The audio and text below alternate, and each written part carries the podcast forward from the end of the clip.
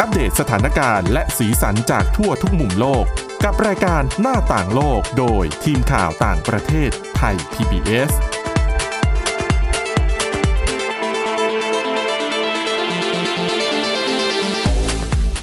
สวัสดีค่ะคุณผู้ฟังต้อนรับเข้าสู่รายการหน้าต่างโลกกันอีกครั้งค่ะสำหรับวันนี้นะคะ ก็พบกับคุณทิพวรรณธีรนัยพงษ์และก็ดิฉันสวรักษ์จากวิวัฒนาคุณค่ะ สวัสดีค่ะ อ่าคุณทิพวรรณคะรู้สึกว่าการที่กองกำลังของรัสเซียเนี่ยบุกยูเครนนี่มันทำให้เกิดผลกระทบต่อเนื่องหลาย ๆ อย่างเลยนะ ค่ะ จะมีอยู่คู่เรียกว่าอะไรนะ เป็นคู่ขัดแย้ง อีกคู่หนึ่งที่มักจะถูกเอ่ยอ้างถึงบ่อย อ่า ๆ เปรียบเทียบกับกรณีของรัสเซียยูเครนนี่แหละ ค่ะ ก็คือจีนกับไต้หวัน ค่ะ คือหลาย ๆ คนบอกว่าจีนกับไต้หวันน่ะจะว่าเหมือนกับรัสเซียยูเครน ค่ะ ซะทีเดียวก็ไม่ถูกนัก อืม เพราะว่ายูเครนคือหนึ่งประเทศ แต่ว่าไต้หวันเนี่ย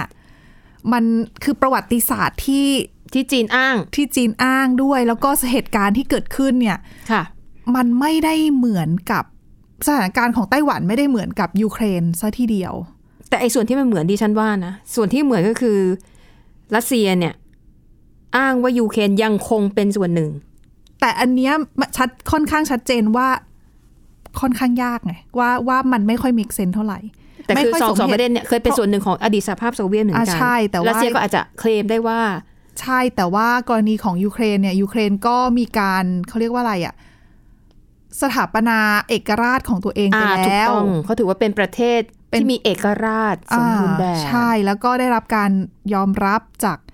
นานาประเทศ ค่ะ แล้ว ค่ะ แล้วก็ประชาชนก็มีความคือฉีกออกมาจากจากรัสเซียค่อนข้างเยอะถึงแม้ว่า อืม วัฒนธรรมหลาย ๆ อย่างจะใกล้กันมาก ภาษาก็ภาษาเดียวกันใช่ไหมแล้วในบาง ภา พื้น ษาเป็น ที่ รากเดียวกันนะแล้วบะ อืม แต่ว่าบางพื้นที่โอเคใช่ว่าคนยูเครนพูดรัสเซียได้ เป็นส่วนเป็นเป็นจำนวนเยอะก็ตามอะไรอย่างเงี้ยค่ะอืม ซึ่งถ้าเทียบกับไต้หวันจีน จีนก็จะไปหยิบยกเอาแผนที่ แต่ของ หตุผล จีน ในประ คือ วัติ เดิม ศาส อะ ตร์ ไต้หวันเกาะไต้หวัน เป็นส่วนหนึ่งของ จีน จีน อยู่แล้ว อืม แล้วเจียงไคเชกล่องเรือไป ค่ะ เพราะว่าหนีแพ้สงครามแล้วก็เลยหนีไปที่เกาะนี้แล้วก็ตั้งประเทศใหม่ ดังนั้นถ้าจะมองโดยในก็คือ ไต้หวันเนี่ยยังถือว่าเป็นส่วนหนึ่งของจีน ที่มีน้ำหนักมากกว่ากรณีของยูเครน อ่าใช่ เพราะ อืม ยูเครนน่ะเขาไม่ได้ ค่ะ หนีออกมา อย่างนั้นคือยูเครน อ่า เขาอยู่ เขาอยู่ ตรง เขาอยู่ นั้น แล้ว เขามีประวัติศาสตร์ของเขาอยู่แล้ว ค่ะ เพียงแต่ว่าประวัติศาสตร์ของยูเครนกับรัสเซีย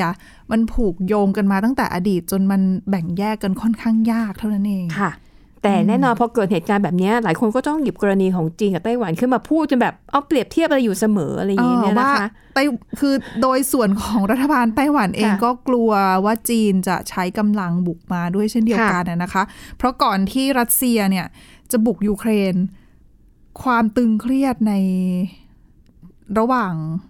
ไต้หวันกับจีนเนี่ยมันมีสูงมาก ใช่ คือจีนส่งเครื่องบินรบบินไปเรียบเรียบๆเคียงเคียง ค่ะ ใกล้น่านฟ้าของไต้หวันเนี่ย อืม เยอะมากขึ้นในช่วงที่ผ่านมาโดยเฉพาะนับตั้งแต่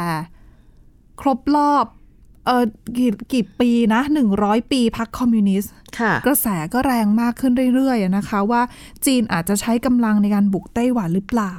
จนเป็นที่มาของชาติมหาอำนาจตะวันตกหลายๆ ชาติเนี่ยก็แวะเวียนให้การสนับสนุนไต้หวันอยู่ ค่ะ เรื่อยมานะคะ ล่าสุด กองทัพไต้หวันค่ะ ออกคู่มือ เป็นคู่มือแนะนำพลเรือนนะคะ เกี่ยวกับการเตรียมตัวรับมือสถานการณ์ฉุกเฉิน ค่ะ เป็นครั้งแรกตั้งแต่มีไต้หวันที่มีการออกคำแนะนำแบบนี้ออกมา เขาบอกว่าคำแนะนำเนี้ยมีทั้งหมด 28 หน้าหลายคนก็ตั้ง โอ้ ข้อสังเกต ค่ะ เอาไว้แหละว่า คือเขาพูดกว้างๆอะนะคะว่าคู่มือแนะนำอันเนี้ยจะใช้ในกรณีฉุกเฉิน ค่ะ คือไม่ได้เฉพาะกรณีที่จีนบุกเท่านั้น อ๋อค่ะ คือเขาไม่ได้ระบุชัดเจนแบบนั้น แต่เขาบอกว่าเป็นการรับมือฉุกเฉิน กรณีเกิดวิกฤตทางการทหาร อืม แล้วก็ภัยธรรมชาติ ภัยพิบัติต่าง ค่ะ ๆ ก็คือพูดแบบกว้างรวมไปเลย แต่หลาย ๆ คนเห็นฉบับนี้ก็ก็เดากัน ก็ตีความ ได้ ได้ แหละ แหละ ว่าอืมน่าเตรียม ค่ะ รับมือจีนบุกนั่นแหละ เพราะไต้หวันจะไปทะเลาะกับใครก็มีทะเลาะอยู่กับรายเดียวนั่นแหละ อ่าก็ถูกค่ะ นั่นแหละนะคะ 28 หน้านี้เขาบอกว่าคำแนะนำที่ระบุเอาไว้เนี่ย เป็นการเขาเรียกว่าเรียนแบบคำแนะนำในคู่มือของประเทศอื่น ๆด้วย อ๋อ ก็คือ ค่ะ อาศัยแบบ ไปดู ข้อมูล ต้นแบบจากประเทศอื่น ๆ อ่า ที่เขา ใช่ มีลักษณะนี้เอา ไม่ มา ว่าจะ ปรับ เป็นญี่ปุ่น แล้วก็สวีเดน เอามาปรับใช้ ในนั้นมีรายละเอียดอะไรบ้างที่น่าสนใจนะคะ ก็จะให้ข้อมูลในเรื่องของสถานที่หลบภัยระเบิด เป็นหลุมหลบภัยระเบิดอะนะคะ ค่ะ ว่าในเมืองนี้มีจุดไหนบ้าง ค่ะ ให้ข้อมูลเกี่ยวกับเรื่องแอปพลิเคชันโทรศัพท์ว่า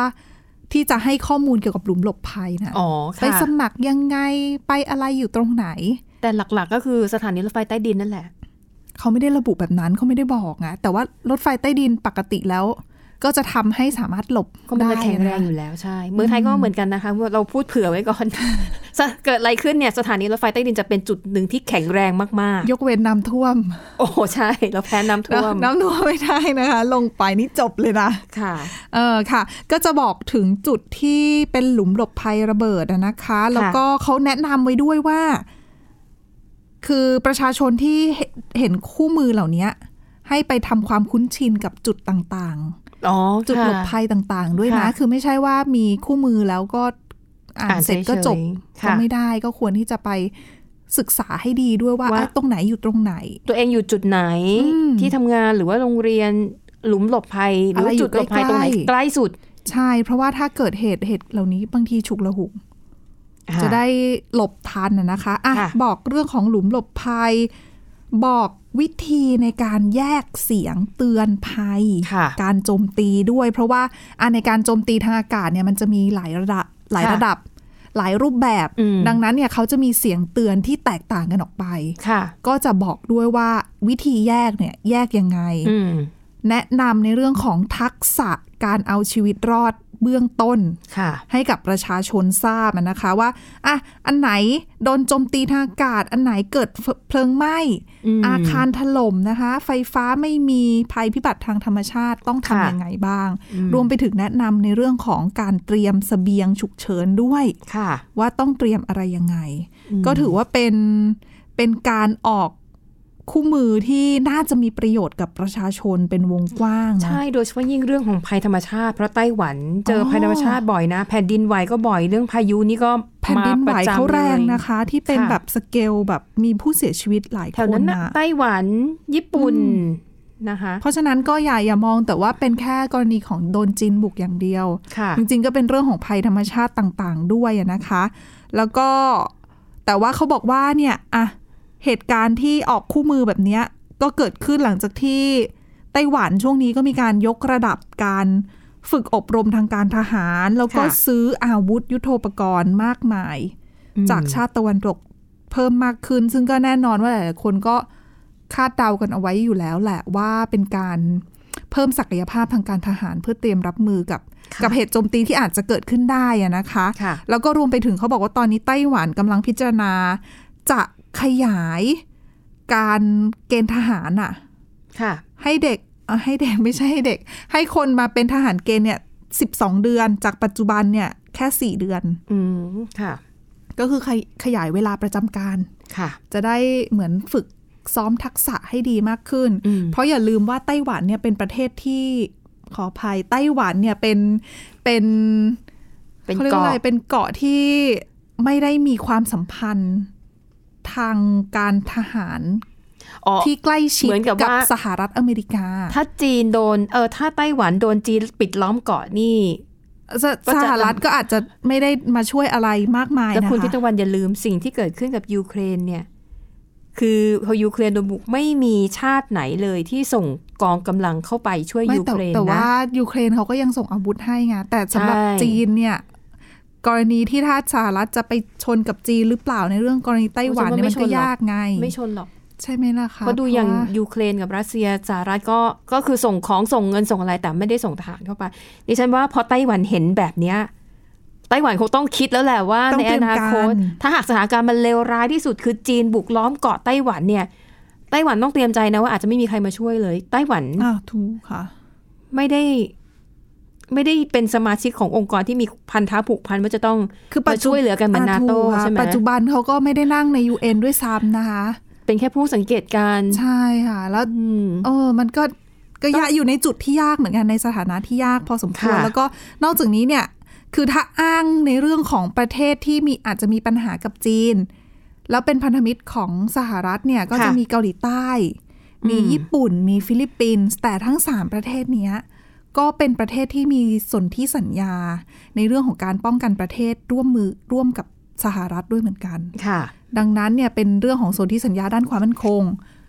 ถ้าเกิดเหตุอะไรขึ้นมาในสหรัฐก็อาจจะไปช่วยได้สำหรับฟิลิปปินส์ ใช่ เกาหลีใต้ญี่ปุ่นแต่ เพราะพวก ไต้ห นี้ วันไม่มี เพราะพวกนี้มีกองกำลังฐานบริการประจำการ อ่าใช่ อยู่ในประเทศเหล่านั้นอยู่แล้วนะ อ่ะถูก แต่ไต้ แต่ หวั ว่าน ไต้หวันเนี่ย ไม่มี ยากไง เนี่ยก็เลยอยู่ถือว่าไต้หวันเนี่ยสุ่มเสี่ยงมากเลยนะ ใช่ ไม่แน่ดิ ค่ะ ฉันว่าจีนมองว่าเหตุการณ์ที่เกิดขึ้นในครั้งนี้จีนอาจจะคิดได้ว่า ต่อให้จีนบุกไต้หวัน สุดท้ายแล้วก็อาจจะไม่มีประเทศไหน เข้าไปช่วยไต้หวันจริง ก็หลายๆคนก็มอง ว่า เหตุการณ์ที่เกิดขึ้นกับ ค่ะ ยูเครนเนี่ยอาจจะเป็นบทเรียนอะไร โอ้โห บา มั ง น อย่างให้กับไต้หวันได้ไม่ ใช่ ไม่มากก็น้อยอะนะคะ ๆ ใช่ค่ะ อาจจะเป็นจุดที่ทำให้หลาย ๆ ประเทศตัดสินใจทำอะไรบางอย่าง อืม น่าสนใจ ค่ะ อันนี้ต้องรอดูกันต่อไปนะคะอ่ะต่อจากเรื่องของจีนกับไต้หวันไปดูอีกประเด็นหนึ่งนะคะ เรื่องของโควิด -19 เนี่ยแม้ข่าวจะดูซาซาๆไปแต่ว่ามันก็ยังมีความเคลื่อนไหวข้อมูลที่น่าสนใจผ่านไป 2 ปีกว่าแล้วเนาะคุณทิพย์ตะวัน ค่ะ อืม ฉีดวัคซีน เป็น ก็ ไงบ้าง สถานการณ์ที่ต้องออกมาเตือนกันก็คือเรื่องของวัคซีน คือบ้านเราถึงแม้ว่าจะเข็มสามเข็มสี่แล้ว แล้ว โอ้โห หลายประเทศก็สามเข็มสามเข็มสี่กัน บ้านเรานี่เหลื อ อเฟือแล้วนะ มีแต่เดี๋ยวนี้ขั้นถึงขั้นที่ walk in ได้เลย อ๋อ ไม่ต้อง ใช่ จองไม่ต้องอะไรแล้ว ก็รวมไปถึงหลาย ๆ หลาย ๆ ชาติด้วยนะคะ ค่ะ ที่สถานการณ์เรื่องของการฉีดวัคซีนในยดีขึ้น เรื่อย ๆ สถานการณ์ของการแพร่ระบาดก็เลยดีขึ้นตามมาด้วยนะคะ แต่ทางองค์การอนามัยโลกเนี่ยเขาออกมาให้ข้อมูลว่า อย่าลืมว่าทั่วโลกนี้ถึงแม้ว่าสถานการณ์จะดีขึ้น มีอัตราการฉีดเยอะขึ้น แต่มีบางประเทศนะคะ ค่ะ ที่สถานการณ์การฉีดเนี่ยเลวร้ายมาก ๆ มี ยัง อัตราการฉีดวัคซีนโควิด -19 ไม่ถึง 10%เปอร์เซ็นต์ อืมไม่น่าเชื่อนะว่าในณเวลาเนี้ย ใช่ค่ะ คือ ค่ะ เราไปเข็ม 4 แล้วไง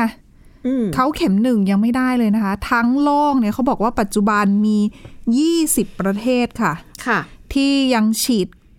วัคซีนให้กับประชาชนไม่ถึง 10% และ นะคะ นี่นี่วัคซีนเข็มพื้นฐานด้วยใช่ไหม ใช่ ก็คือแค่เข็มหนึ่งเข็มสอง ใช่ นะ แล้วถ้าคุณผู้ฟังลองคิดดูว่า ค่ะ เกิดการระบาด กลายพันธุ์ กลายพันธุ์ด้วยเนี่ยจะจะยิ่งแย่นะ เพราะมันก็มีโอกาสไง เพราะว่าตอนนี้เขาเริ่มเปิดพรมแดนกันแล้วนะ และคิดดูถ้ามันมีไวรัสกลายพันธุ์จากไอ้ประเทศที่ฉีดวัคซีนยังไม่ถึง 10%น่ะ ค่ะ แล้วเชื้อมันก็จะเดินทางมากับผู้โดยสารบนเครื่องบิน และสุดท้ายมันก็ไม่พ้นน่ะ อ่าถูก มันก็ต้องวนกลับมาระบาดกันอีกรอบหนึ่ง ใช่ กัไวรัส ค่ะ กลายพันธุ์ เพราะอย่าลืมว่าเราอ่ะก็ต้องยอมรับว่าฉีดวัคซีนไปแล้วไม่ใช่ว่าจะไม่ติด ค่ะ อืม แล้วก็อ่ะแล้วถ้าติดกันเยอะอาจจะกลายพันธุ์ด้วยก็มีโอกาสได้อะนะคะ ค่ะ ซึ่งถ้าไปถามว่าทำไมมีถึง 20 ประเทศในยังฉีดไม่ถึง 10%เนี่ย เกิดอะไรขึ้น อืม มีปัญหาเรื่องของวัคซีนไม่พออีกเหรอ ค่ะ ไม่ใช่แล้วนะคะ คือปัจจุบันเนี่ยเรื่องของคืออาจจะเข้าใจได้ว่าในช่วงแรก ๆ เนี่ย วัคซีนผลิตไม่พอ ค่ะ ดังนั้นวัคซีนขาดแคลนทำให้การฉีดเนี่ยในหลาย ๆ ประเทศ อืม ประสบปัญหาโดยเฉพาะในแอฟริกา ค่ะ แอฟริกาเนี่ยอัตราการฉีดคือการเริ่มฉีดเนี่ยช้ามากนะคะ ใช่แล้ว เริ่มก็ช้าฉีดก็ ที่มี ช้า ช่วงหนึ่งมีข่าวว่า ชาติตะวันตกบริจาควัคซีนให้ ใกล้หมดอายุอีกต่าง แต่ หา ดั ก นใกล้หมดอายุแล้วฉีดไม่ได้ กระทิ้งอีก ใช่ ตู้เย็นอะไรก็ไม่มีจะขนไปกระจายตามหัวเมืองก็เอาหมด ก็ อายุ ลำบาก บ้างเสียบ้างก็ ใช่ค่ะ มัน ค่ะ เป็นเรื่องของการกระจายเรื่องของโลจิสติกการเข้าถึงนู่นนี่นั่นมากมายนะคะ แต่ถ้าถามว่าปัจจุบันในยตอนนี้คือปัญหา supply ไหมเรื่องไม่มีวัคซีนไหมไม่ใช่นะคะ แต่ว่าจะเป็นปัญหาที่เกิดขึ้นจากผลกระทบของการไม่มีวัคซีนตั้งแต่ปี 2021 เพราะช่วงนั้นที่ไม่มีเนี่ยมันเลยทำให้ทำให้การเริ่มโครงการฉีดวัคซีน การเตรียม ค่ะ บริหารจัดการต่างๆเนี่ยมันล่าช้าไปหมด ค่ะ แล้วผลกระทบเนี่ยมันก็เลยสืบเนื่องลากยาวมาจนถึงปัจจุบัน ซึ่งถึงแม้ว่าเราจะมีวัคซีนให้ฉีดแล้ว ค่ะ แต่วัคซีนเดินทางเป็นล่าช้า วัคซีนในเมื่อเราออกสตาร์ทช้า มันทุกอย่างมันก็ลันช้ากันไปเรื่อย ค่ะ ๆ แล้ว 20 ประเทศนี้ก็เลยกลายเป็นประเทศที่เหมือนกับตามหลังเขาอะนะคะ ก็ต้อง ค่ะ เร่งนิดนึงแล้วก็ปัจจุบันค่ะเป็นข้อมูลน่าสนใจคืออนามัยโลก องค์การอนามัยโลกอนุมัติ วัคซีนไปแล้ว 8 ตัวนะคะ ค่ะ ก็นั่นแหละเราก็คงเป็นตัวที่คุ้นๆกันอยู่ในบ้านเราแหละ อืม วัคซีนของไฟเซอร์แอสตราเซเนกาโมเดอร์นาซีโนแวคซีโนฟาร์มอะไรแบบนี้นะคะ อืม ก็บ้านเราก็มีฉีดทั้งนั้น ค่ะอ่ะแล้วนั่นก็เป็นเรื่องของปัญหาเกี่ยวกับวัคซีนที่ปัจจุบันนี้ก็ยังคงมีอยู่นะคะอ่ะก็ต้องติดตามกันต่อไปว่าสถานการณ์ในประเทศเหล่านั้นเนี่ยยีกว่าประเทศเนี่ยจะ ค่ะ ดีขึ้นหรือไม่นะคะอ่ะปิดท้ายไปดูอีกเรื่องหนึ่งเรื่องนี้ก็น่าสนใจเช่นเดียวกันค่ะ คุณผู้ฟังรู้จักคำว่าการุญยฆาตไหมคุณทิพย์ตะวันรู้จักไหม ค่ะ มันคือ เรื่องของการที่เขาเรียกว่าอะไรอ่ะ คือถ้าเราป่วยแล้วเราไม่มีทางรอดชีวิตแน่นอนอ่ะ อ่า เรา คื ก็ ย อาจ สุด จะอยาก ท้ จบชีวิตของเรา ค่ะ ก็มันเป็นประเด็นที่อ่อนไหวอะเนาะ ค่ะ คือหยิบประเด็นนี้ขึ้นมาพูดทีไรอ่ะมันก็จะเต็มไปด้วยแบบเสียงวิพากษ์วิจารณ์ทั้งจากฝ่ายที่เห็นด้วย แล้วก็ฝ่ายที่ไม่เห็นด้วยนะคะสำหรับการการุญยฆาตเนี่ยนะศัพท์ทางการแพทย์เนี่ยความหมายก็คือว่า เป็นการที่ทำให้เสียชีวิตโดยปราศจากความเจ็บปวด ซึ่ง อืม เอ่อณปัจจุบันเนี่ยมันมีไม่กี่ประเทศบนโลกนี้นะคะ ดิฉันว่าถ้าแปลเป็นภาษาอังกฤษจะเข้าใจกว่า mercy killing อ๋อ mercy คือความเมตตา คือการฆ่าแบบเมตตา อ่ะได้ เออ ดิฉันว่าอันเนี้ยฟังแล้วมันจะเคลียร์กว่า เพราะเป็น อ่าฮะ เออ นะคะก็คืออย่างที่บอกว่าคนที่เจ็บป่วยอะเนาะ ค่ะ บางทีระยะสุดท้าย หรือบางทีไม่ได้ระยะสุดท้ายหรอก อยู่ได้อีกนาน แต่ว่า ไม่อยากอยู่แล้ว มันเต็มไปด้วยความทรมาน เจ็บปวด ใช่ ค่ะ อย่างอย่างบางคนอาจจะเป็นเป็นโรคที่เกี่ยวข้องกับระบบทางเดินหายใจหรือว่าอะไรแล้วเขาแบบทุกครั้งที่หายใจอ่ะคือเจ็บปวดทุกครั้งที่หายใจนั่นหมายความว่าเขาเจ็บปวดตลอดเวลานะ เขามีสิทธิ์ที่จะเลือกที่จะ ใช่ มีหรือไม่มีชีวิตของตัวเองหรือเปล่า ใช่นะคะ อืม อันเนี้ยมันเป็นเรื่องที่แบบละเอียดอ่อนมากนะคะ แต่ประเด็นที่เรานำเรื่องนี้มาเล่าเนี่ยก็เพราะว่า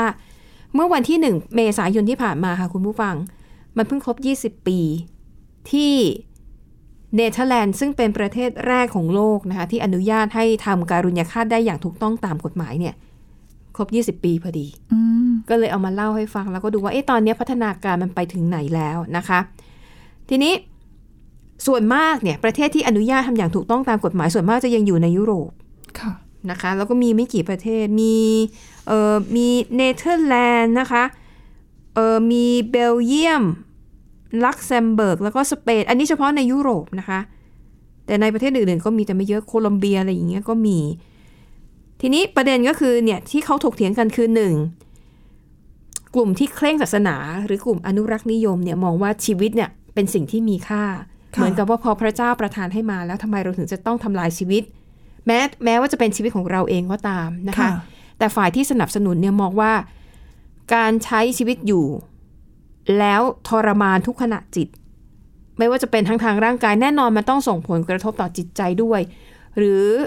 คุณอยู่ในสภาพที่ไม่สามารถดูแลตัวเองได้ แล้วก็เป็นภาระให้กับคนอื่นๆทำไมถึงไม่เปิดโอกาสให้คนกลุ่มนี้เนี่ยได้จากโลกนี้ไปอย่างสงบ ค่ะ ด้วยความยินยอมของข ของ องเจ้า เขาเอง ตัวเองใช่ไหมคะ แต่อย่างที่บอกมันเป็นประเด็นที่อ่อนไหว มันก็เลยทำให้มันมีไม่กี่ประเทศอะเพราะว่าถ้าออกกฎหมายมาเนี่ยก็ต้องถูกโจมตีแน่ ๆ เลยว่า ถูกต่อ ทำไมส่งเสริม ต้าน ให้ นะคะ คนฆ่าตัวตาย แต่เราก็เห็นว่าบางประเทศถ้าสมมติอนุญาตปั๊บเนี่ย คนในบางประเทศเดินทางไปประเทศที่ อ่ามี มีกฎห ค่ะ มาย มีสวิตเซอร์แลนด์ อืม สวิตเซอร์แลนด์นี่คือเปิดโอกาสให้คนต่างชาติเนี่ยไปใช้บริการจบชีวิตของตัวเองที่นั่นได้เลยนะคะ แต่แน่นอนอย่างที่บอกว่าพอมันละเอียดอ่อนเนี่ยในหลาย ๆ ประเทศที่รัฐบาลไม่อนุญาตให้ฆ่าให้ทำการุญยฆาตเนี่ยก็จะมีการฟ้องร้อง ก็จะมีการอาจจะมีการฟ้องร้องเป็นกรณีกรณีไป คือขอให้มีการให้ ใช่ การุญยฆาตได้ ใช่ หรือบางคนเนี่ยอย่างบางประเทศผู้ป่วยที่มีชีวิตอยู่ได้ด้วยเครื่องช่วยหายใจเนี่ย อืม ก็ไปฟ้องศาลขอให้เขามีสิทธิ์ที่จะ ถอด ถอดเครื่องช่วยหายใจ หรือสิทธิ์ในการปฏิเสธการ รับการรักษา การยืดชีวิตนึกว่าอะไรอะ อ๋อ เหมือนเวลาที่คุณหัวใจหยุดเต้นน่ะ แล้วถ้าแพทย์อยู่เนี่ย แพทย์ก็ต้องทำนะก็ ปั๊มหัวใจ ให้คุณฟื้นขึ้นมา อ๋ออันนี้ แต่ ไม่ต้องบอกว่าคือถ้าถ้า ใช่ เป็นแล้วก็ให้ปล่อยเลย ใช่นะคะ อ๋อค่ะ ซึ่งเรียกว่าอาจจะเป็นการเลี่ยงบาลีก็ว่าได้นะ เพราะว่าประเทศที่ไม่ให้ทำการดุญยฆาตแต่อนุญาตให้จบชีวิตตัวเองได้นะคะมีหลายประเทศอันนี้มีเยอะกว่านะคะมีฝรั่งเศส เยอรมนีฮังการีลัตเวีย อังกฤษ ลิทัวเนีย นอร์เวย์สวีเดน แล้วก็เดนมาร์ก ม อันนี้คือทั้งหมดที่ว่า หรืว่า คือคือปล่อยว่าถ้าสมมติว่า คือคุณไม่ต้องช่วยพ พาฉันกลับมาแล้ว คือถ้าฉันหมด ไม่ ล ต้อ ม ง หาย กู้ ใจ ชีวิต ไม่ไม่ต้อง ใช้คำนั้นถูกหรือเปล่าไม่แน่ใจนั่นแหละ คือไม่ต้องปั๊มหัวใจขึ้นมา ถอดเครื่องช่วยหายใจได้ แล้วก็แต่ก็มีบางกรณีที่เหมือนกับขอให้ให้หมอเนี่ย ฉีดยาบางอย่างที่ทำให้จากไปได้เหมือนกัน ซึ่งดิฉันก็มอง แต่ ว่า อย่าง ก็ นั้น คจะไม่ล้ายๆกับ เข้าข่า กายรุญ ข ย อง ฆา การ ต การุ แต่ ญยฆาตเหรอ แต่ถ้าชื่อตามกฎหมายเนี่ย เขาจะไม่ใช้คำว่าการุญยฆาต อ๋อ มันก็จะแบบดิฉันว่าน่าจะเป็น อีก เรื่อแบบ หนึ่ง งทางกฎหมายนะ ค่ะ นะคะเอิ่มหรือแม้แต่ที่โคลอมเบียค่ะ อันนี้ก็มีอีกเคสหนึ่งอันนี้น่าสนใจ คือโคลอมเบียเป็นอีกประเทศหนึ่งนะคะ อนุญาตทำการดุลยฆาตได้ แต่ประเด็นคือในรายละเอียดของกฎหมายเนี่ยเขาบอกว่าถ้าหากแพทย์วินิจฉัยว่าผู้ป่วยคนนั้นเนี่ยสามารถมีชีวิตอยู่ได้นานกว่า 6 เดือน คุณจะไม่มีสิทธิ์ทำการดุลยฆาต อืม แต่ว่ามีคนไข้จำนวนหนึ่งค่ะ ที่อย่างที่บอก คือให้เขาอยู่ไปเรื่อยๆเขาอยู่ได้ แต่เขาอยู่อย่างทรมานนะคะ คนกลุ่มนี้ก็เลยไปยื่นฟ้องต่อศาลอันนี้เป็นรายบุคคลนะคะ ว่าขอให้เขามีสิทธิ์ได้ทำการุญยฆาตหนึ่งในนั้นเนี่ยก็คือคุณวิกตอร์เอสโคบาร์ อืม อายุ 60 ปี คนนี้เนี่ยเพิ่งจะทำการุญยฆาตไปเมื่อต้นปีที่ผ่านมานี้เองเมื่อไม่กี่เดือนนะคะ แต่ว่าคือเขาเนี่ยเอิ่มป่วยเป็นโรคเบาหวาน แล้วก็ป่วยเป็นโรคเกี่ยวกับหลอดเลือดหัวใจด้วยนะคะ แล้วก็มีอาการกระตุก คือกระตุกแทบจะตลอดเวลา แล้วก็แบบทรมานมาก อืม แต่ปัญหาคือเขาสามารถมีชีวิตอยู่ได้ไปเรื่อยๆไง คือ มัน เขา นานก แค่ ว่าหก กระ เดื ตุ อน กเฉย แต่เขาก็ทรมานไงทุกครั้งที่เขา ค่ะ กระตุกอะ ๆอ๋อใช่เหมือนเวลา ใช่ เราแบบสะอึกกับเรายังทรมานเลยนะคะ ค่ะ แล้วดิฉันก็ไปดูคลิปภาพเขาตอนที่ยังมีชีวิตอยู่อะเห็น ค่ะ เห็นแล้วแบบสะเทือนใจอะพะ รู้เลยว่าท ข ร จ็บ มานอ๋อ ใช่ คุณเอสโคบาร์ก็เลยไปยื่นเรื่องต่อศาลนะคะ เพื่อขอทำการดุลยฆาตเนื่องวัดเนื่องจากในกรณีของเขาเนี่ยมันไม่เข้าข่ายที่กฎหมายระบุไว้ ปรากฏว่าการยื่นเรื่องต่อศาลเนี่ยกว่าจะชนะคดีอ่ะสองปี โห นานมากสำหรับเขาอะนะคะ แต่สุขภาพเขาก็ยังเหมือนเดิม ไม่มีวิธีรักษาด้วยใช่ไหมะอย่างเงี้ย ถ้าเป็นกรณีแบบนี้ เขาเบาหวานรักษาไม่ได้อยู่แล้ว ไม่อา ได้แต่ การ ประ แบบ คอง อาการกระตุกนี่ดิฉันเข้าใจว่าเขารักษาไม่ได้นะ ไม่งั้นเขาก็คงจะไม่คิดวิธีการจบชีวิต ใช่ นะ ใช่ คะ นะคะ ก็ในที่สุดค่ะ หลังจากผ่านไป 2 ปีศาลก็อนุญาตนะคะ ให้ให้คุณเอสโคบาเนี่ยสามารถที่จะเข้ารับการทำการุญยฆาตได้นะคะ แล้วก็ถือเป็นคดีที่ใหญ่มากในโคลัมเบีย แล้วก็ถือว่าเป็นชาวลาตินอเมริกา คนแรก คนแรก อืม ของลาตินอเมริกาเลยนะ เขาก็ให้ทีมข่าวเนี่ยค่ะ ไปเกาะติดชีวิตในช่วงสุดท้าย ก็คือไปสัมภาษณ์ว่ารู้สึกยังไง เขาก็บอก เขาก็รู้สึกโล่งนะ เหมือนมีความหวังที่จะได้พ้นทุกข์แล้วก็ เขาก็ใช้เวลาช่วงสุดท้ายเนี่ยค่ะ ล่ำลาครอบครัว อืม เหมือนกับ รู้ว่าจะจากไปอะ่ะ แต่ว่ายังมีเวลาได้ทำในสิ่งที่ต้องการทำสิ่งที่สมควรจะทำแล้วก็สุดท้ายก็จากไปอย่างที่การจากไปเนี่ยไม่เจ็บปวด ค่ะ แต่การอยู่นะมันทรมานนะคะอะอันนี้ก็เป็นก็เป็นกรณีตัวอย่างที่น่าสนใจเกี่ยวกับเรื่องของการทำการุญยฆาตนะคะปิดท้ายอีกเรื่องอันนี้น่าสนใจคุณผู้ฟังน่าจะเคยเห็นภาพละมันเป็นแคปซูลนะคะแคปซูลสำหรับการฆ่าตัวตาย มีเหรอคะ มี ยังไงคะ เป็นขององค์กรที่มีชื่อว่า Exis International ค่ะ อันนี้เป็นองค์กรที่ไม่แสวงหาผลกำไรในออสเตรเลียนะคะ แล้วก็ก็ทำงานเกี่ยวกับการสนับสนุนให้ทำการดุลยฆาตโดยเฉพาะ เป็นแคปซูลที่เขาดีไซน์ออกมาเพื่อที่จะให้คนที่ผ่านขั้นตอนของการทดสอบ ว่าคุณสามารถทำการดุลยฆาตได้เนี่ย คุณเข้าไปนั่งในแคปซูล แล้วคุณคิดว่าคุณพร้อมจะไปใช่ไหม กดปุ่ม ปุ่มอะอยู่ในแคปซูล เป็นปุ่มแบบเป็นเป็นแคปซูลคล้ายๆที่นอนคล้ายๆยานอวกาศ ค่ะ ที่นั่งได้คนเดียวอะ นึกภาพออก เออคุณก็เข้าไปนั่ง แล้วคุณก็กดปุ่ม แล้วคุณก็จะจากไปอย่าง แล้วคือเขา สงบ จะดูดอากาศออกเหรอคะหรือว่า เอิ่ม คือปุ่มนั้นคืออะไร ทางองค์กรนี้นะคะบอกว่าไอ้ไอ้แคปซูลเนี้ยมันจะมีถังไนโตรเจนเหลวที่เขาติดตั้งไว้ อือฮึ พอคุณกดปุ่มปุ๊บเนี่ย มันจะปล่อยไนโตรเจนออกมา แข็งเหรอคะ ไม่ไม่ค่ะทำให้คุณมึนงงแล้วคุณค่อยสลบ อ๋อ ไป อ๋อ แล้วเขาจะลดระดับออกซิเจนให้เหลือแค่หนึ่งเปอร์เซ็น อ๋อ พอออกซิเจน ค่ะ ไม่มีเราคนเราอะมันก็จะมึนอยู่แล้วแหละ แล้วก็ ค่ะ การอัดไนโตรเจนเข้าไปนะคะ วิธีนี้ค่ะจะทำให้ผู้ที่ใช้งานเนี่ยหมดสติไป แล้วก็จะเสียชีวิต มีบางสื่อเนี่ยเรียกง่าย ๆว่าเป็นแคปซูลรมควัน อืม เหมือนในยุคที่นาซี รมควัน ค่ะ พวกชาวยิวจนเสียชีวิต โอ้นั่น นะ สิดิฉันกำลังคิดอยู่ว่าจะไม่ทรมานเหรอคะ หรือว่าเป็นเพราะว่าเรา เพราะเขาใช้ เราหลั สา บ ร ไป อะไรบางอย่างอ่า เพราะเราหลับไปเราก็เลยไม่รู้แล้วก็ไปแบบไปเลย ค่ะนะคะ อืม แต่ประเด็นคือไม่ใช่ว่าใครใช้ก็ได้ไง แล้วปัจจุบัน ต้อง ทั้งโลกอ่ะ ตรวจสอบให้ดี มีแค่สองเครื่อง แล้วมันสร้าง อ๋อ จากเครื่องพิมพ์แบบสามมิติ ทีนี้สิ่งที่เขากังวลคืออะไรรู้ไหมพ ค่ะ อมีการเผยแพร่เทคนิคการทำงานของเครื่องเนี้ยสิ่งที่เขากลัวก็คือว่า มันจะมีคนบางกลุ่มที่เอาเทคนิคเรียนแบบเทคนิคเนี่ย แล้วไปสร้างแคปซูล ของตัวเอง หรือไปสร้างเป็นห้องรมควันขึ้นมาเพื่อใช้เอง ไม่ไม่รู้แหละว่าจะด้วยวัตถุประสงค์อะไร อาจจะต้องการช่วยคนเจ็บป่วยพ้นทุกข์หรือจะเอาไว้ใช้ในการ ม ฆาตกรรมหรือทำสิ่งไม่ดีหรืออะไรก็แล้ว แต่ อันเนี้ยคือสิ่งที่ที่เขากังวลอยู่นะคะอ่ะแต่ก็บอกแล้วว่ามันเป็นเรื่องที่ละเอียดอ่อนนะเนาะ อืมคือเราก็บางทีเราก็ไม่เข้าใจคนที่ต้องอยู่กับโรค ค่ะ ในทุกๆวันทั้งวันแบบนั้น อืม อืม นะคะ คือบางทีเจ้าตัวไม่ไหวแล้วอยากไป แต่ครอบครัวทำใจ คนรอบ ไม่ได้ ข้าง ไง ทำใจไม่ได้นะ อืม แต่ในสหรัฐอเมริกามีบางรัฐนะคะ ที่อนุญาต แต่เป็นการอนุญาตในเชิงแบบช่วยให้ค่าตัว คือดิฉันมองในทางเทคนิคมันคือการการุญยฆาตอะแต่ในทางคำศัพท์ที่เขาใช้อะเขาไม่ใช้คำนั้น ค่ะ เขาจะใช้วิธีว่าสมมุติถ้าผู้ป่วยระยะสุดท้ายคุณอยากไปใช่ไหมคุณไปปรึกษาแพทย์แล้วถ้าแพทย์อนุญาตแพทย์จะจัดยามาให้ชุดหนึ่ง แต่คนไข้คุณต้องฉีดเองนะ แพทย์จะไม่ทำให้ อืม แต่แพทย์ช่วยเหลือด้วยการจัด จัดยาย าให้ แล้วก็ให้ มันอ คำแนะ คล้ายๆกับ นำ การุญยฆาตเลยนะ แต่แพทย์ไม่ได้เป็นคนทำถ้า อันนี้ การุณยฆา คือทำตัว นี่ย เอง แพทย์ต้องทำ อืม อืมนะคะ อ่ะก็เป็นเป็นเรื่องราวที่เรานำมาเล่าสู่กันฟังนะคะ อ่ะสำหรับวันนี้หมดเวลาแล้วขอบคุณคุณผู้ฟังสำหรับการติดตามกลับมาพบกับพวกเราได้ใหม่ในตอนหน้าวันนี้ลาไปก่อน สวัสดีค่ะ สวัสดีค่ะ Thai PBS podcast. View the world via the voice.